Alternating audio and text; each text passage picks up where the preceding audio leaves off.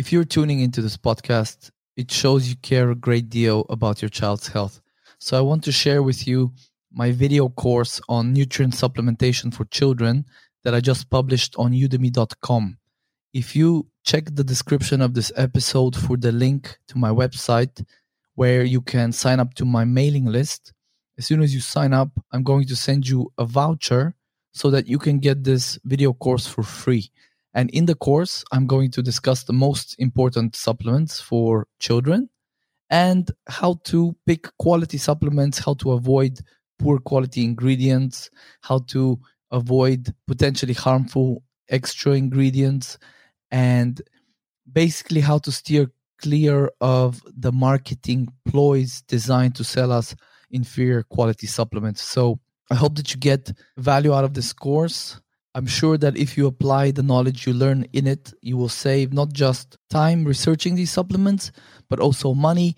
And most importantly, you will get the best quality supplements that your budget will allow so that you can provide your child with the nutritional support that they need. So check out the description for the link to my website where you can sign up to my mailing list. And as I said, as soon as you sign up, I'll send you the, the coupon to get the course for free. And if you do sign up, please let me know how you find it. If there's any other information you would like me to include or any other feedback, I would be very grateful if you could send me that. Thank you. Today on the podcast, I have Dr. Kendra Becker. She's a naturopathic doctor who is an expert on all things fertility, pregnancy, children's health, women's health, you know, some of my absolute favorite topics. So, topic of today's discussion will be mostly around optimizing fertility and pregnancy health.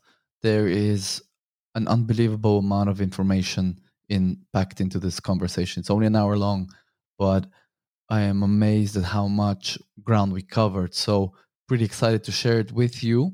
A little bit about Dr. Kendra Becker. Dr. Becker has integrated a doctor of naturopathy and advanced pra- uh, practice nursing degree to provide the best possible care to her patients.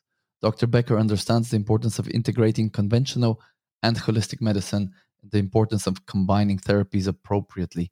Prior to becoming a physician, Dr. Becker spent 10 years practicing an, as an ICU nurse for both adults and children, specializing in cardiac surgery and cardiac anomalies before studying naturopathic medicine.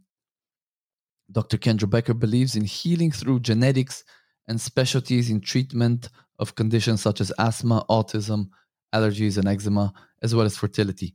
Dr. Becker integrates both a conventional background with homeopathic, naturopathic, herbal, and dietary treatments, Dr. Becker lectures on various topics throughout the nation, has made various TV appearances to discuss the importance of naturopathic medicine, and is a member of various organizations.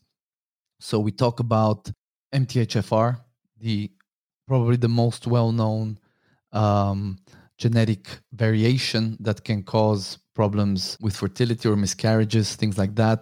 We discuss supplementation, some of the most important supplements, what to do when certain things are deficient. Uh, we discuss fertility foods and a ton of other stuff, right? So, um, a great honor to have Dr. Kendra on the podcast. Uh, let me know how you find the podcast. Is there any topics you want to cover in more depth in the future? I would love to have her back on again. I'm sure she would love to come back on again. Um, so, yeah, without further ado, here is Dr. Kendra Becker. Great. So, second try today on the Connecting Minds podcast. We have Dr. Kendra Becker Musante. Kendra, thank you so much for trying a second time with our technical difficulties. My pleasure. My pleasure. All right. So, to kick off, can you give folks a bit of a, uh, your background? What do you specialize in, and all that good stuff? Sure. Um, I've been in practice 15 years. Um, I started in healthcare probably 20 something years ago. I graduated from college as a registered nurse. I spent eight years in the ICU. I did trauma, cardiac, pediatrics, all the good stuff. When you're in your 20s, you can do all that. Mm-hmm. Um, about six or seven years into my nursing career, I kind of had an aha moment that um, the what we were practicing in hospital care really was sick care. It wasn't health care, and I wanted to be part of health care. So I went back to school to become a naturopathic doctor but the problem with uh, naturopathy is that it wasn't at the time 15 years ago recognized in all 50 states. So because of my nursing background i did a concomitant education and also completed my aprn so at this point with just the way that regulations are with naturopathic uh, doctoring i actually practice almost exclusively under my aprn license just with a more holistic angle so that kind of brought me into this place where my practice was standard family practice. It was, you know, holistic and, you know, diet based and, and, um, you know, just really focused on the whole family unit and the most non toxic way to be of a good family unit. Mm. And about eight years ago, I really started to dive super, super deep into genetics. And so the evolution was, a, you know, sort of started like this a child would come in, we would analyze their unique genetic profile. The parents would say, Wow, I gave my kids those crappy genes. They would come in as patients. And then in many cases, I would also see grandparents. So, mm. what isn't, what's more holistic than being able to you know see three generations of you know what we call in holistic medicine miasms like disease processes yeah, yeah, yeah. and be able to have everybody on the same page you know diet wise lifestyle wise to be able to help with healing and then as kind of a little bit of a tangent you know years ago we used to keep the politics and the and the healthcare separate and certainly over the last five or so years that has become completely interrelated. I have always you know advocated for medical freedom and constitutionality around healthcare and you know protection and preservation of the first amendment the fourth amendment and mm. and um, a lot of the other ones in between. Yeah so yeah so that's that's my jam.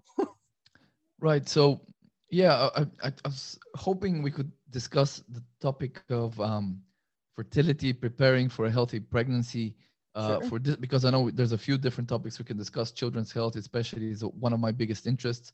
Um, but before we get into that can you maybe give folks a little bit more of your kind of your health journey if that's all right just because sure. i think there's quite quite a lot of value for people that can be gleaned there yeah so i'll tell you a funny story about that i mean i've told my health journey you know for 14 years uh, on public stages and i was in my bible study with 15 other people at my church and i couldn't even articulate it without crying i don't know what it was about mm. that particular experience but um, my health journey was really interesting. Like I said, I started off as as family practice, and you know what's more important than preparing your body as a man or a woman to start your family. So I always did a ton of preconception healthcare, and then when it was time for us to start our family, I did everything that the current research had told us to do.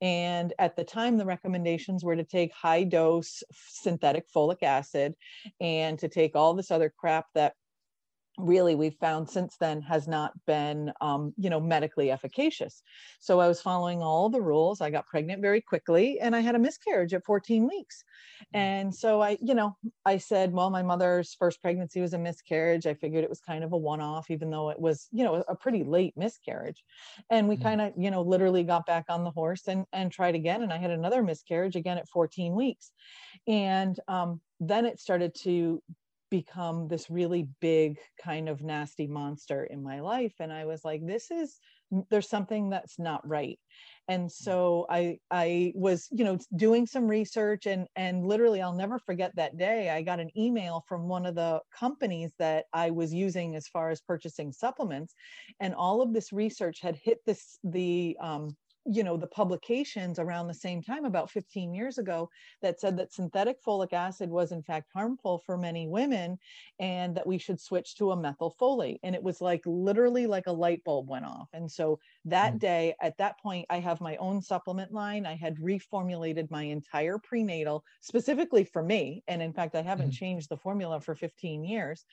And um, because i had switched from the synthetic folic acid that was previously recommended to the methylfolate Again, I got pregnant and effortlessly had a baby at full mm. term. She was born at home. And then three years later, I repeated the same process and had my son at home, and he was born in the water.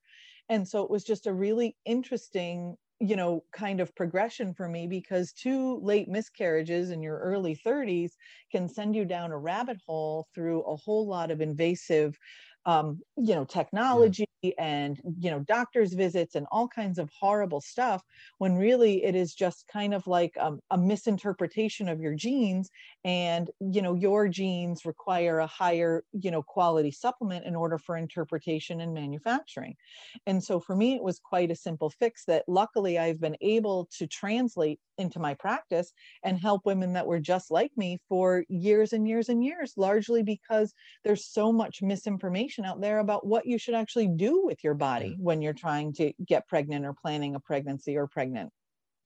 Yeah so eh, i, I totally agree. Um i had a last year i someone close to me was pregnant and i asked her to send me uh, a picture of the supplements she was taking and looking at prenatal uh, formulation which was the number one pediatrician recommended uh, brand in the uk yeah. it was garbage. Like we're talking calcium carbonate, uh, we're talking oxides for yep. some of the minerals for binders for tons and tons like, of binders yeah oh uh, but not just then never mind all those fairly inert things but there was also um, uh, artificial uh, colors yep. and um, just like a ton of extra stuff right? Yeah. So and that's the that, that's what the doctors are shilling to poor unsuspecting women who unfortunately trust too much. And um, i think that's probably the biggest issue is we trust these people to take care of our health. And unfortunately uh, maybe some of them themselves trust another authority that is feeding them you know potentially harmful information. But right. in your case so what was the what was the genetic sort of um, epiphanies that you had that allowed you to switch to let's say folate and other supplements so i mean because of what i do as far as genetics i had tested both my mine and my husband's genetics long before we had had kids. So i knew i had a genetic mutation called mthfr methyl tetrahydroxyfolate reductase. I have a gene combination called compound heterozygous which means there are two types of mutations and i have one of each. My husband has two of the same. So we knew our kids were going to end up with mthfr mutations no matter which way we rolled the dice. Right. so because of that neither one of our bodies are very, very effective at taking synthetic folic acid and converting it into the usable form of folate, which is called methyl tetrahydroxy uh, folate so and again like i said 15 years ago and you know because of just you know the manipulation uh, uh, and the pharmaceutical companies influences you know even for me who's been practicing in holistic medicine for uh, over 15 years it still took a while to change the language around that. Like folate and folic acid are not the same thing. Methylfolate and folic acid are not the same thing. But if you look in all these uh, nursing textbooks or or physician textbooks textbooks or whatever, they use the words interchangeably and they are absolutely yeah. positively not the same. Folic yeah. acid is genetically made. It is manufactured in a lab like a pharmaceutical supplement, like a pharmaceutical uh, uh, medication. Period. End of story. And so to use those two things as as the same is a, a, a huge disservice to anybody that understands basic biochemistry or women that are, like you said, trying to do best by their bodies and their babies. Yeah. So for me, it was I was fortunate enough that it was a pretty easy fix once I was able to give my body what it needed as far as nutrients I was very easily and happily able to get pregnant and carry a baby. And the importance of methylfolate is, is that it's a cell signal for about a thousand different reactions in the body. And, the, and it's so important in pregnancy because that is the cell signal that the, the, the genetics get for the baby that happens at around six weeks. So they get certain genes turned on at six weeks that tell the baby how to grow at 10 weeks. And then they get an additional set of genes that turn on at 10 weeks to tell the baby how to grow at 14 weeks. And so in my case, there was some sort of backlog around 10 weeks gestation because of the cell signals that were not being communicated properly. Mm.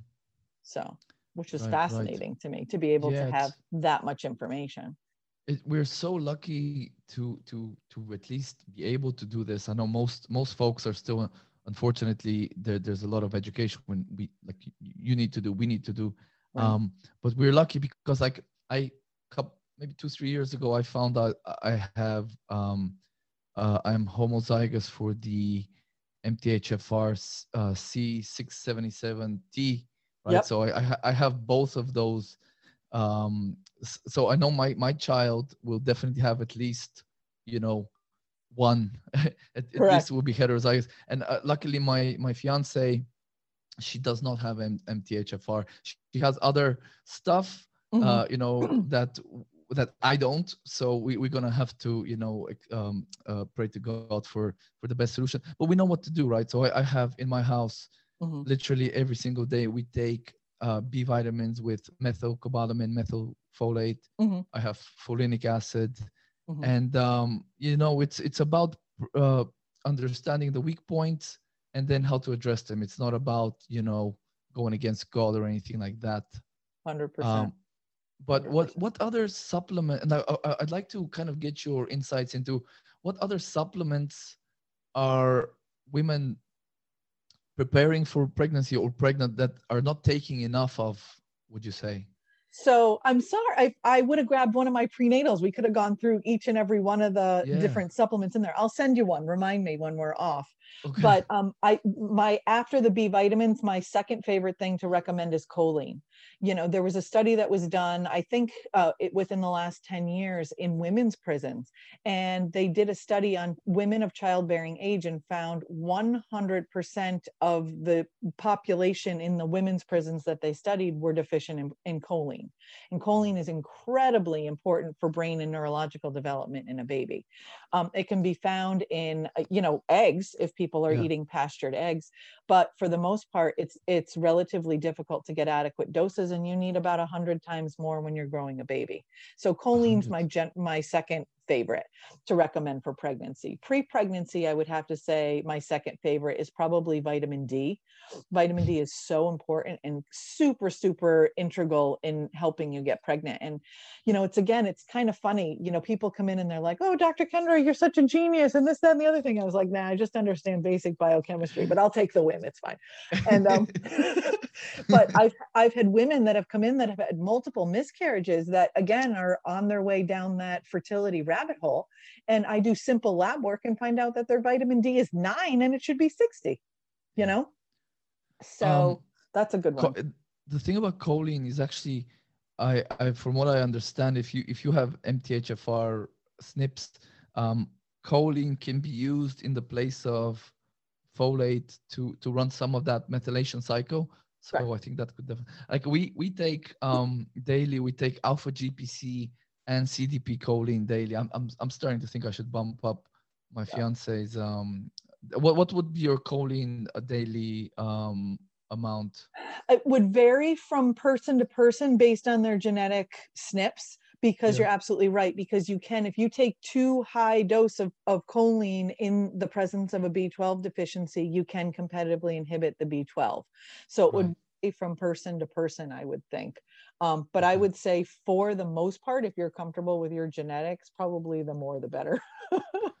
and so what's like it's 500 milligrams to a gram would that be a moderate dose would that be like a i would level? say that's a moderate dose and i think that's about what's in my prenatal because the idea is is when you put all these b vitamins together they work real synergistically with each other and they start to potentiate so you don't need truckloads of it if your yeah. b vitamin balance if your b vitamins are balanced yeah, I think that this issue around choline, like women really have to be educated. It's, kind of a B vitamin, which a lot of people don't know. And vitamin kind of states that it's either not we can't produce it or we can't produce enough of it. So it's super essential for for health.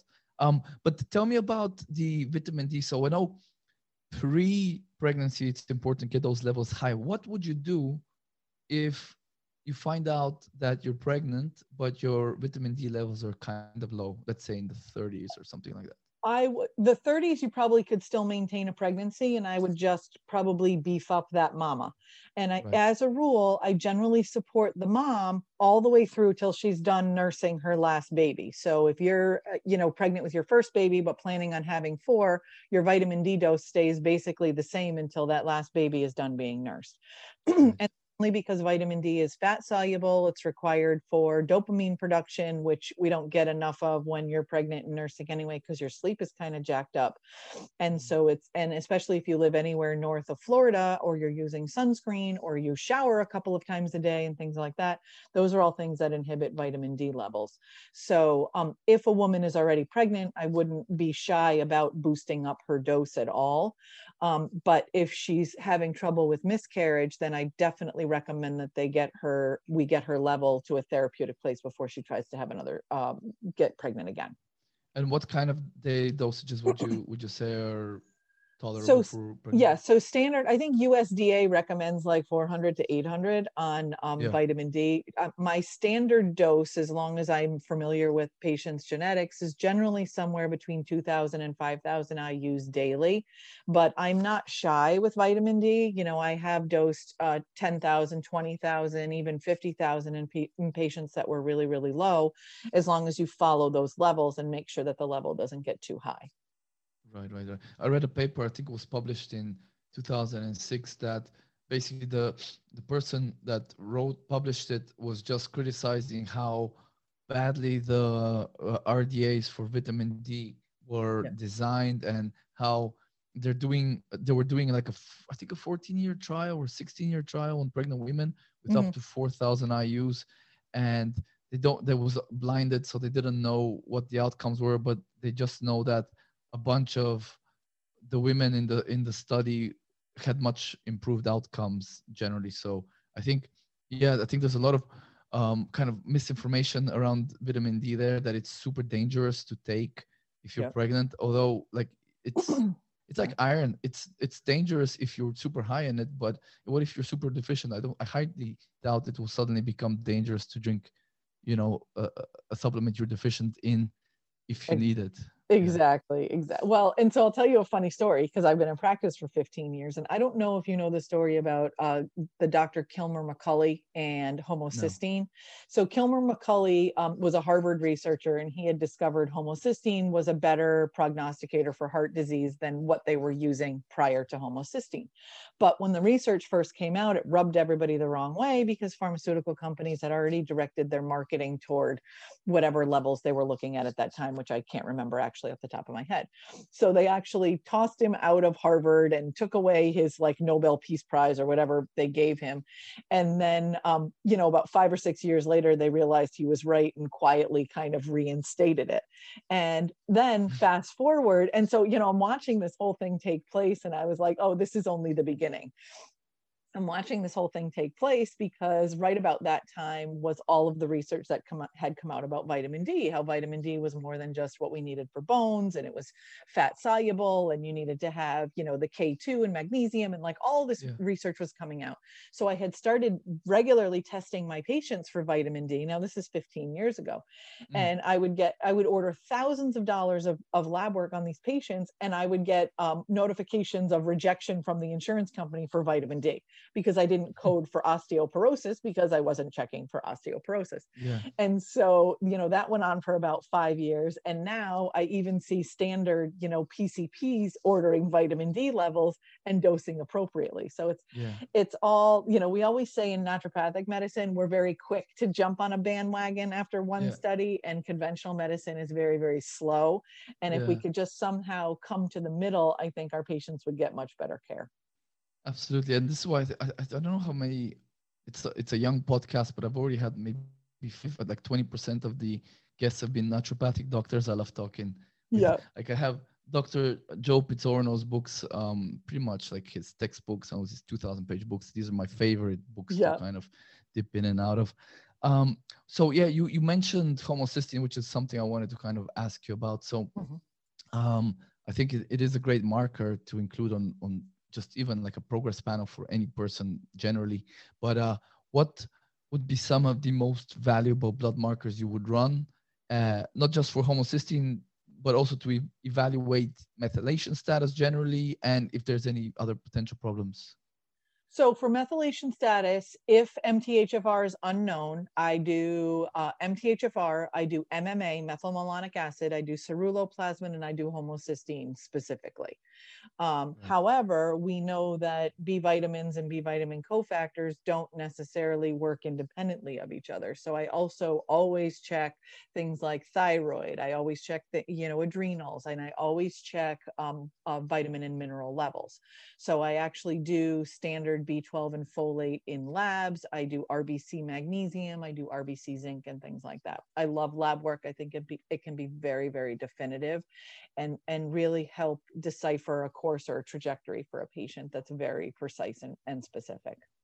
Right. And um, what, like let's say homocysteine is high. Mhm. What, what what what's your take on trimethylglycine? Would you, especially for for pregnant women, would you add that to? I don't use trimethylglycine in pregnant women. There was a study that came out about, so uh, let me back up a little bit. I, like I said, I have my own supplement line and what I've done with my supplement line is I just, I basically did all of the research or myself on, on how I was going to formulate the supplements, or I, it was a supplement uh, combination that I used from a company that either went bankrupt or, you know, new and improved their formula and crap Right. like that. And I took those original formulas because you can't patent, you know, supplement formulas. Yeah. So I make this beautiful mega multi B vitamin, right? So it's B6, 9, and 12. I put DMG, TMG in there. I think there's a little bit of mag glycinate. It was like the sexiest of the sexy when I had Right. created it about eight years ago. Then this study had come out that says that T, there was one, it was just one study, remember naturopath. So it's one study that says that TMG is not super awesome for pregnant women. I can't remember what the study was about. I can't remember if there was somebody in the study that had a baby with a birth defect or a miscarriage or whatever. But that kind of triggered us to kind of say, we're not going to give TMG to women that are pregnant. So I use it uh, ubiquitously in women that are not pregnant uh, without a problem because I do think it really helps support the methylation process pretty effectively. But I just, I'm a little hedgy about using it in pregnancy. And would you use standard glycine? Yes. That's all right. Yeah. And what about, just out of curiosity, what about uh, other um, amino acids like uh, NAC or taurine? Would you think there's value in those? Um, NAC, yes. Taurine, you got to be really careful with because if you have somebody that's sulfur sensitive or that doesn't do well with methyl donors, taurine tends to be one of those ones that you have to be a little bit more um, cau- cautious with as far as you know prescribing or recommending. Right, right. Okay, awesome.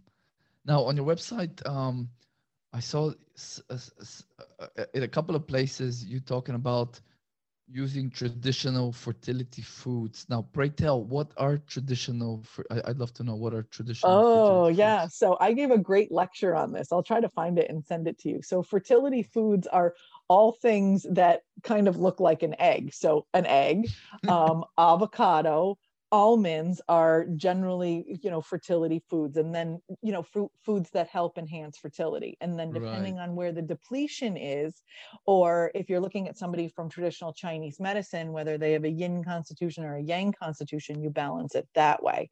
So, um, also foods that are high and very rich in B vitamins, like all the dark green leafy vegetables, are considered fertility foods, and foods that are naturally anti inflammatory are considered fertility foods. Okay, awesome, awesome. Yeah. Now, what what what is your stance on vegetarian slash vegan diets for before, during pregnancy, or during nursing? Not a fan. Not a fan. yeah, same here. But can you can you tell the listeners why you're not a fan? Sure. Don't throw daggers at me or, you know, send me packages of fake meat, people. Okay. Don't do it. But the reason I, I mean, I really believe, you know, we are omnivores. You know, we have eyes on the front of our head, we have canine teeth, we have enzymes in our gut to be able to digest cooked meat. So we are naturally designed to be able to, we have to have an omnivore diet. So does that mean you need to go, you know, around and, and pull over on the side of the road and gnaw on the cow that you see in the pasture? Absolutely not. But I do think animal protein has a huge nutritional value for humans, particularly in, um, and I'll tell you a funny story, particularly in pregnancy. So I was a vegetarian for about 15, uh, a- I would call myself a soft vegetarian for about Right. 15 years. So I lived in Southern California. It was really easy to be vegetarian. And then, like, maybe on Easter Sunday or, you know, Christmas or something, I would have a small piece of meat if my family was serving it. So I can't mm. say that I was exclusively a vegetarian, but um, I lived that lifestyle for about 15 years. And then when I got pregnant with my daughter, um, uh, my husband came home one day and I was cooking beef. And so he says to me, he goes, What are you cooking beef mm-hmm. for? You're cooking it for the dog? I was like, It's for me, shut up. And uh, it was like I started to crave beef like I have never ever craved beef wow. and animal protein like that before. And honestly, from that day, I never looked back. And I just think if people really listen to their bodies and listen to what their bodies are telling them, then they'll get those messages. And it's really yeah. because when my daughter was born, um, you know, very shortly after she got teeth, she really started to enjoy a lot of beef. And I was like, see, I conditioned her right. So um, I just believe that we, you know, there's nutrient density in high quality animal protein like grass fed beef and pastured chicken and, and, you know, wild caught fish, if you can find some that isn't full of radiation and things like that, yeah. that are, are just nutrients that are not easily replaceable with an exclusively plant based diet. And I'm not saying mm-hmm. that people shouldn't eat plants because people should. And, and what I usually say is, as a rule of thumb, if you're looking at your dinner plate, that, you know, your circle of your dinner plate, one quarter of that should be animal protein and three quarters of that should be vegetables. And that's really what I generally recommend as far as a diet for my patients. Right.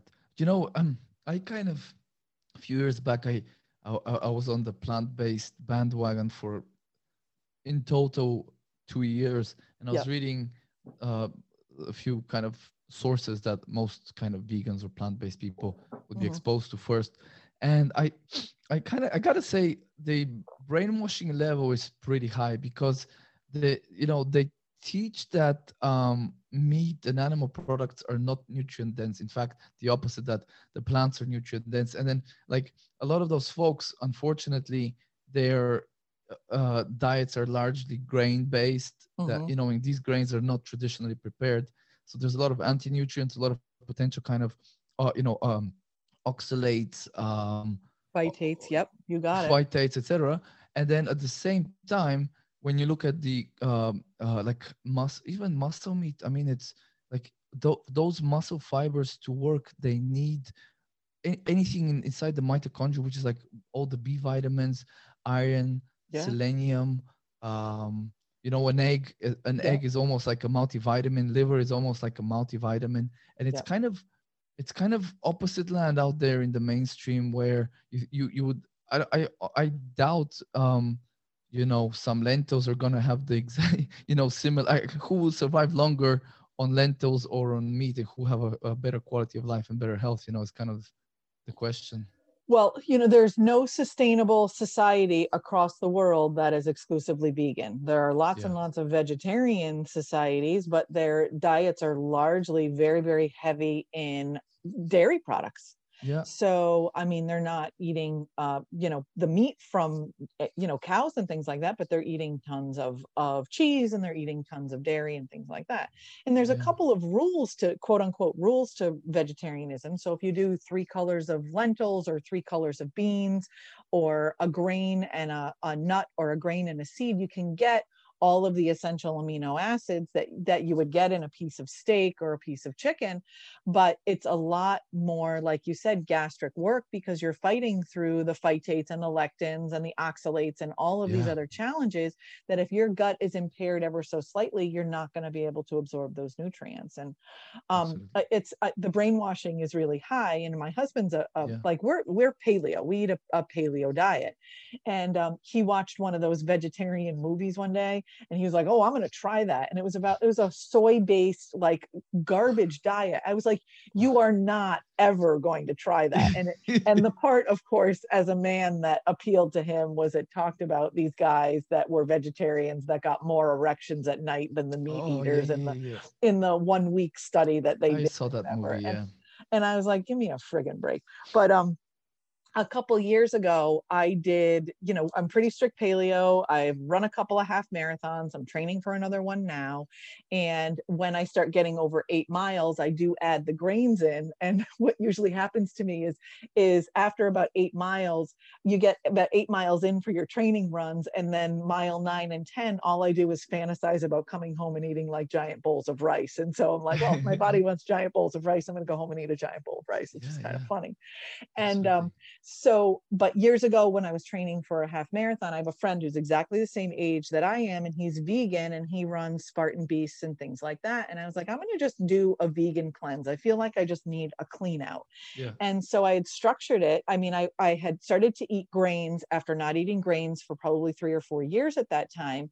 And i was eating tons and tons of vegetables and i could not manage my blood sugar. I was watching mm. my macros. I was looking at all of my calories. I sent sent him, you know, weeks and weeks of diet diaries. And I was like, what am I doing wrong? Like to the point that I actually added dairy back in because I thought maybe that would be a little bit easier for the blood sugar. I couldn't do it. And I'm I'm pretty sensitive with blood sugar anyway. And you know, with yeah. paleo, you tend to be on the low level of normal anyway because the foods yeah. you're eating have low glycemic index. So Absolutely. I was get this vegan crap. I can't do it.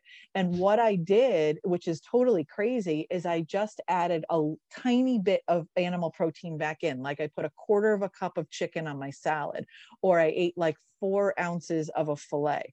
And that was enough to be able to balance my blood sugar. So it's not, I mean, we're not talking about going out and having a rancher porterhouse morning, noon, and night. Yeah. We're just talking about enough you know protein animal protein that gives you the vitamins and the nutrients and the blood sugar stability that your body needs. Totally totally. I think a lot of folks um if like you say uh, especially dudes don't do this but to listen to your body um it's it's a very foreign concept to a lot of guys. But if unfortunately a lot of those folks once you once you go go on the kind of plant-based train i don't even say vegan because you know yeah. it's it's a very loaded term nowadays. It's very difficult now because they feel guilty.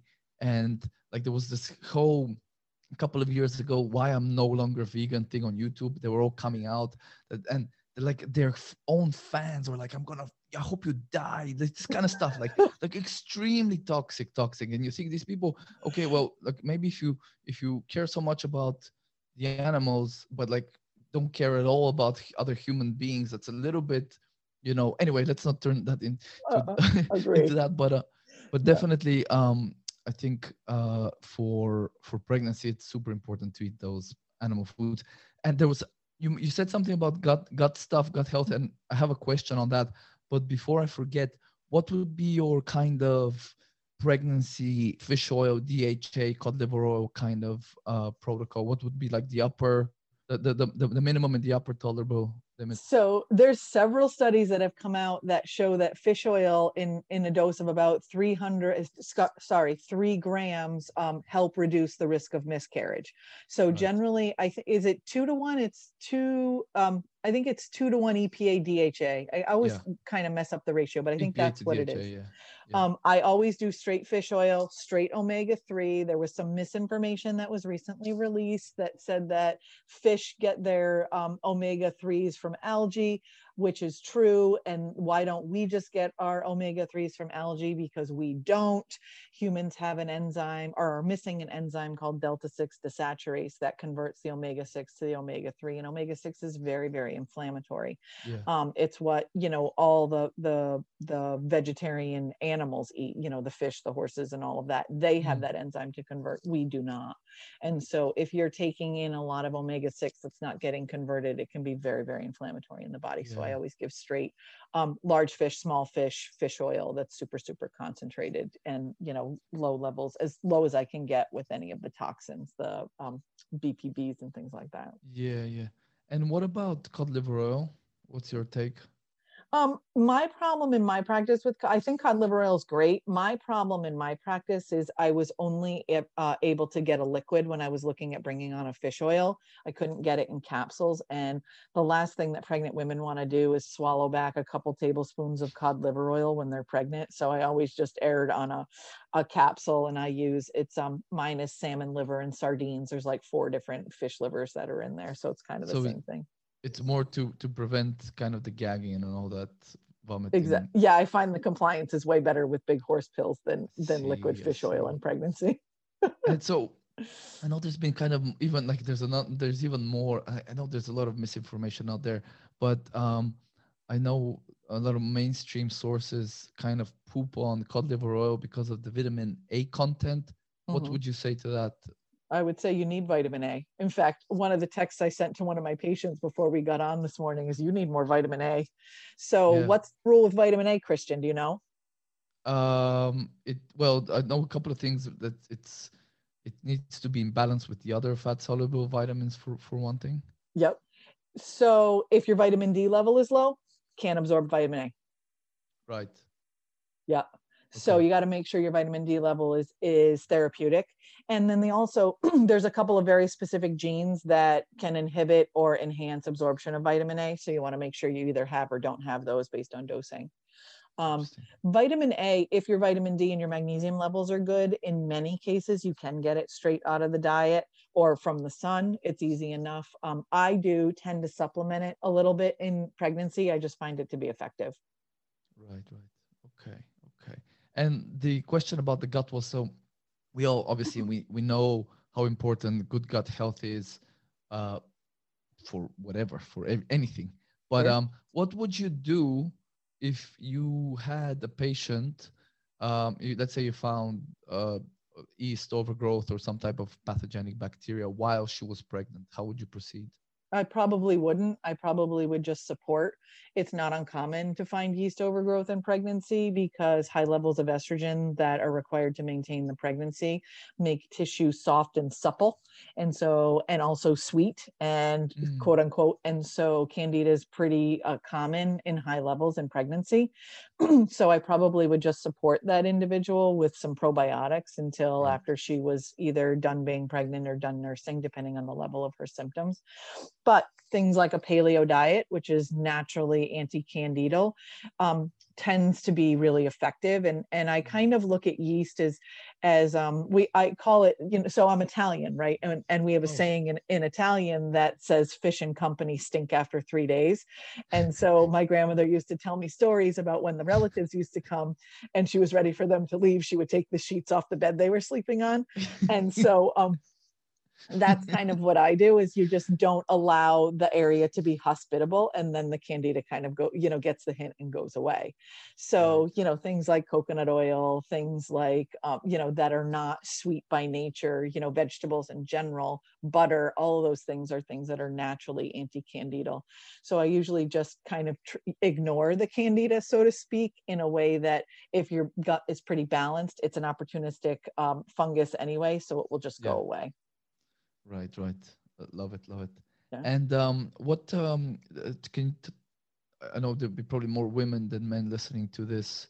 So can you t- tell the ladies um, r- regarding weight, weight, being overweight, while let, let's say you find out you're pregnant and you're a little bit overweight, mm-hmm. or you are preparing to to become pregnant and you're a bit overweight, how would you what would you advise the ladies listening to to do? Well, I mean, ideal body weight is definitely ideal for more positive outcomes in pregnancy. It's period, end of story. So, um, I mean, a few vanity pounds, you know, versus 20, 30, 40 pounds that can really affect your weight are two different animals. But I've always, um, or I've never really focused on weight and I've always just focused on health status. So I would say if you, you know, kind of tweak your diet to a really super balanced diet, that your weight will normalize wherever you need to be. And if it's more than just that, then you probably should take a look at some of the metabolic markers, inflammation markers, thyroid markers, and see if there's something out of balance that's triggering you to carry extra pounds. Okay. Okay. So. Um, yeah, it's probably not a good idea to start losing a lot of weight while you're being pregnant. All those to- toxins getting released into the bloodstream is probably correct. Exactly. Not a good idea. Yeah. Not a good idea at all. What What about um, some prophylactic binder use? Let's say charcoal or uh, zeolite or modified citrus pectin. Would those ever make it into uh, uh one of your patients' protocols while they're pregnant? No, not unless I mean I might use charcoal if um, my patient ends up with like norovirus or something, but as a regular rule, no, because the problem with things like charcoal or bentonite clay, even zeolite for that matter, is Yeah. they they are great binders for toxins, but in many cases they also bind to the essential minerals as well. And that's not anything I would want to ever take out of a circulatory system of a mom or a baby. Right, right, right. And um, I, I was reading about raspberry, raspberry, tea, uh, li- uh, raspberry leaf, tea. tea. yeah. What, what, what's your take on that? That's good stuff. I used it with both my pregnancies. Uh, my Yeah. labor with my daughter was 12 hours from first contraction to when I held my baby. In my second Wow. uh, pregnancy, uh, my labor was five hours. And um, my it's funny, my midwife was retiring and she really wasn't doing many births. And I called her. I was like 20 something weeks pregnant, and I was like, I just want to let you know I'm pregnant, and you have to come to my birth, but I promise you it'll be a five hour labor.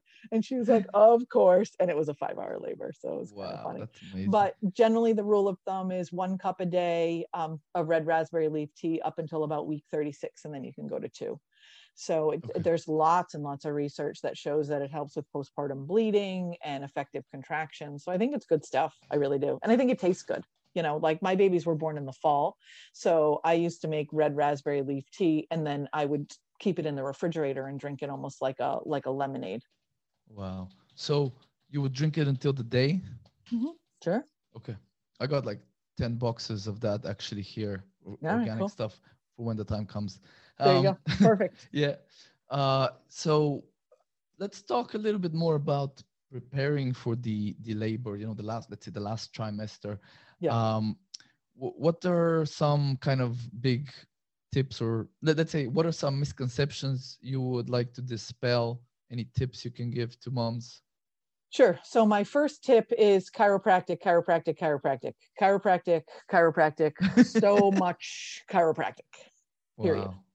And uh, I mean, my husband's a chiropractor, so I am a little biased, but I mean, we see about a third of our practice or his practice is is pregnant women or women planning to become pregnant. Um, and their labors are short and swift, and their postpartum recovery is amazing. And and with my son, um, when I was about 35 weeks pregnant, he flipped and I could feel it because it gets very, I mean, he was a big baby at that point and I could Mm. feel it. And so I was like, oh no, we're not doing this. Like, we're going to have this baby at home. Like, Yeah. I'm not doing this. So I drove to the office and my husband gave me one adjustment and the baby, I could feel the baby flip right back around. So it's, I mean, if you know your body, I mean, it's it's really amazing to be part of. But chiro- the the research on chiropractic, the stack is an inch and a half thick of of the benefits in in pregnancy. My other little tip is for somebody who's not following a, a a paleo diet or who- is including dairy in their diet is to stop all dairy products uh, and not butter. We all know that butter's fat and not dairy, just in case, you know, Yeah. for clarification, but to stop dairy products that contain dairy protein for the last trimester of pregnancy because it can cause sensitivity in your baby and and risk your baby to have an allergy to dairy. Aye. What And about? that's like that's like super old research like from the 70s. wow. Yeah. That's that's an amazing tip. What about um, goat and sheep's milk? It all contains the same casein protein. Uh, I mean, I have to write that down. Yeah, there you go. So that's the, the just the last trimester. It's just okay. the last correct when the Okay. placenta gets a little bit more permeable and you know mom is passing antibodies to baby and things like that so generally during the first two trimesters there's not a lot of research that that's a problem but there's some sub- substantial research that's old that's 30 40 50 years old that shows that you know reducing dairy or eliminating it in your last trimester reduces the risk of dairy sensitivity so which i think is cool research Yeah, that's amazing. Wow, geez, you know this this has been an unbelievable conversation so far, Kendra. Really, thank you so much. my pleasure Uh, what what about? So t- tell me a little bit more about. So did you do a? You said you did a water birth that was at home, correct? yeah mhm. So what are some some things if let's say a family unit is considering a home birth? What are some things they need to know about? Some potential pitfalls they can they should look out for. Um, I don't. I mean, I don't. I, I don't know who in their right mind would want to have a baby in the hospital in our current climate. Anyway, and it's kind of funny because you know it's uh, there's a bit of an apocalyptic feeling to the world right now and i have dozens of pregnant patients right now. I'm like good for you have your baby Jesus. at home. Um, so i mean I, I, really give them a lot of credit for persevering through this. I don't know how, why anybody would want to have a baby in the hospital. I mean um, so i can speak to the statistics with my midwife you know they do hospital transfers you know they have agreements with local hospitals and about 2% of their first time moms get transferred to a hospital and about 1% of their second time moms get transferred to the hospital. So the statistics are really really low and clearly their c-section even if that entire 2% of their patient population had a c-section which is never the case that's still far less than what the c-section rate would be in um, yeah yeah. a hospital. So home birth is a very different animal. You are free to move, uh, you know, about, you are free to just kind of do what you're comfortable to do. So with my daughter, my contractions started at four in the morning. Um, I got up, I showered, I ate, uh, I walked around in the backyard. When the sun came up, I threw sticks and balls to my dog to just keep mm-hmm. moving. I got in and out of the tub. Um, mm-hmm. And then when my water broke, it kind of got hard. So I got in bed and pushed out a baby a couple hours later. Right. With my son, he was born at midnight. And like you have all these like preconceived notions about how your births are going to go. And I like didn't want to have a night birth because I had to wake up the next day and take care of my other kid. And I was like all yeah. stressed out about this. And so when I went into labor about seven o'clock, um, I was like freaking out and I called the midwife and I was like, you got to get over here. We need to walk the driveway because I am not having a night birth. So she drove to my house and we mm. hoofed up and down. He was born in September, so the weather was nice. And uh, mm. so we hoofed up and down the driveway for like an hour. And then I came back inside and labor got kind of rough and I was sitting on one of those birthing balls and um, I was uncomfortable. And she said to me, she goes, gee, Kendra, she goes, maybe you should get in the tub. And I was like, no, no, I'm going to wait. I'm going to wait until it gets more uncomfortable because I don't want to, you know, use all, all the powers I have. And yeah. so she grabbed my face and she goes, get in the tub. so I got in the and the baby was born even before the backup midwife got there. three wow. pushes, so that was his birth was great. So so you didn't even have a doctor present? No, you had. Well, my husband's a doctor. I'm a doctor. Right my right. labor support who was my best friend she was a doctor and then oh, two okay. midwives and so usually two oh, midwives okay. show up for the birth so my midwife the quote attending midwife was there with me through the labor and then when you get close to the birth the backup midwife shows up and right. by the time the backup midwife got there she put her gloves on and walked in and i was already holding the baby so um what are some potential complications that that one needs to be aware of so with a, uh, I mean, just with birth in general is bleeding. That's the biggest problem. You know, postpartum uh, bleeding or hemorrhage. Midwives in most cases carry all the pharmaceuticals if if it comes to that that you would need to be able to stop bleeding some of the things that kind of send you to the hospital is something called a dysfunctional uh, labor pattern where the contractions never really get synced up and they never really are effective enough to open the cervix and let the baby out.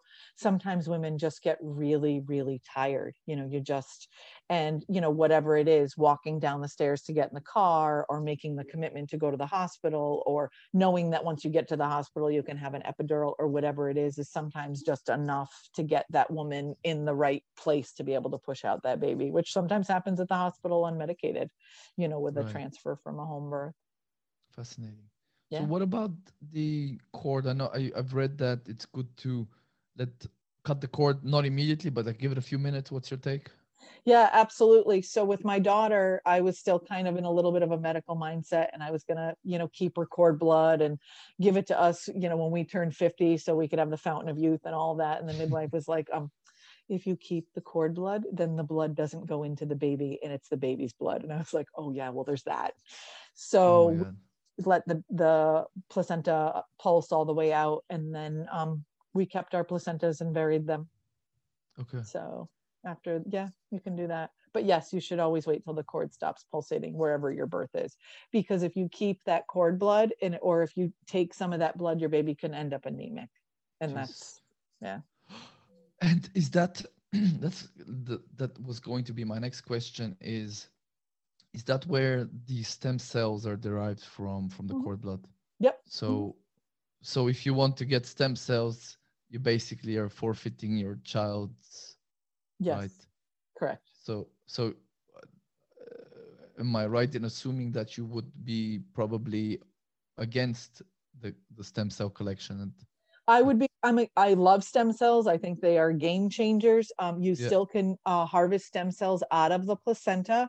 You know, after the baby gets all the blood that belongs to him or her. So all of those things are still able to be done. But Uh-huh. I think that any of the blood that's in the placenta after a birth belongs inside your baby, not in a container. Absolutely, absolutely, absolutely. Um, wow, this this has like been extremely illuminating. Um, I'm, I'm actually I've kind of run out of questions. Oh, I'm so excited.